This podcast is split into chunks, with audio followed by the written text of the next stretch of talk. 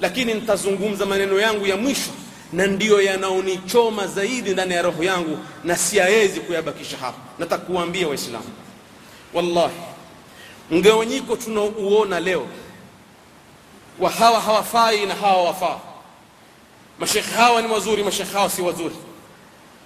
Mpaka na sisi misikitini tukagawanyika. Chanzo na, na haya nayazungumza nayatoa ndani ya roho na kama nimekosa mtu aje nifuate anaambia umekosa. Chanzo cha haya yote ni sisi mashekhe. Na hii message wallahi nataka iwafikie mashekhe. Mashekhe wote na maduat.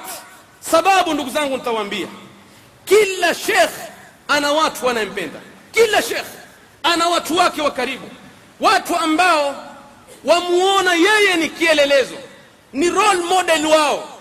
Namna atakavyowaambia kwa sababu hawa watu ni uwam hawa watu hawakusoma. Ni wachache watakaotumia akili zao. Bila shaka watamfuata yule shekhe. Sasa kitu gani kinatokea hapa kwenye mujtamaa? Kinachotokea ni kwamba watu watamuuliza shekhe wao wasemaje kuhusu fulani? Bal saa ingine hata hajaulizwa shekhe aidha kwenye mimbar au kwenye darsa au kokote kwengine ataanza kumponda shekhe mwenzake. Aseme shekhe fulani hana maana. Shekhe fulani afanya hili na lile na ndugu zangu tusidanganyane. Kama ni kufuatana kimakosa hakuna mwenye kusalimika. Ukiyataja yangu unaweza kuyataja yako. Hakuna malaika hakuna mashekhe malaika. Mashekhe ni wanadamu wote wana makosa yao. Lakini je ndiyo dasturi ya mashekhe kukaa kutaja maovu ya mashekhe mwenzake? Kun munsif kuwa na insaf.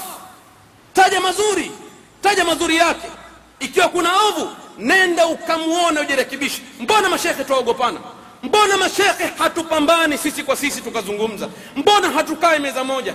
Leo ikitokea tofauti twasema watu. Si watu ni mashekhe ndio wanaoleta furqa katika mujtama. Hadhihi haqiqa wala hakuna atakayepinga. Sababu niwaambie ndugu zangu waislamu sababu watasingizia ikhtilafu fulani tumetofautiana kwenye masala fulani kajuzisha jambo fulani. Hiyo siyo sababu.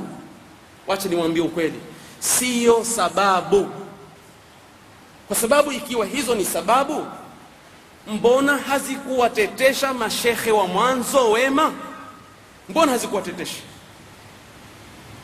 watu tutatofautiana zaidi yetu bali sisi tofauti zote tumezipata si sisi tulizozibuni tofauti zote za kifiki unazoziona zote zimeanza kwa wema waliotangulia. Lakini nani atakayeniambia eti watu waliteta watu wakakatana?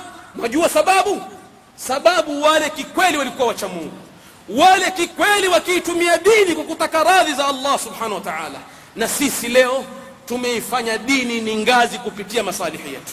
Nyoyo zetu zina maradhi. Nyoyo zimejaa uhasidi. Hatupendani. Sababu hatufanyi kwa kutaka radhi za mungu. Nakumbuka mwanachuani mmoja simtaji mkenya doktur mungu amjazi kheri. Katika kikao kimoja cha mashekh alizungumza maneno siwezi kuyasahau.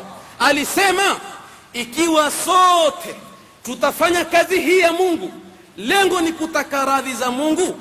Radhi za mungu ni wasi ni nyingi kila mmoja aweza kupata. Hakuna siku watu watafanya mazuri waambiwe radhi za mungu zimeisha waliopata wengine fulani. No. Watu wote watapata radhi za allah subhanahu wa taala. Wote. Na wallahi akasema watu hawatoweza kuteta. Kama mimi kusimama kwangu kwenye mimba na mwenzangu naye kusimama kwake kwenye mimba na mwenye kufunza na mwenye ali madrasa na imam sote malenge yetu ni radhi za allah hatuwezi kuteta kwa sababu radhi za allah kila mmoja atazipata. Lakini kisha akasema ikiwa malengo yetu hayatakuwa ni radhi za mungu itakuwa ni dunia tutateta. Na akaeleza sababu nini? Akasema kwa sababu ya dunia watu hawapewi sawa kila mmoja mungu kamgawia kwa ujuzi wake mungu. Wengine kingi wengine wa kichache wengine cha katikati wengine hawana chochote. Na mashekhe ni wanadamu. Huenda baadhi yao wakawa wamepewa kingi wengine kichache wengine. Sasa ikiwa dini twaitumia kwa malengo ya dunia itakuwa mbona fulani kainuka mbona mimi sina mbona fulani kapata mbona mimi sikupata? Kwa sababu twafanyia dunia. Lazima tutateta.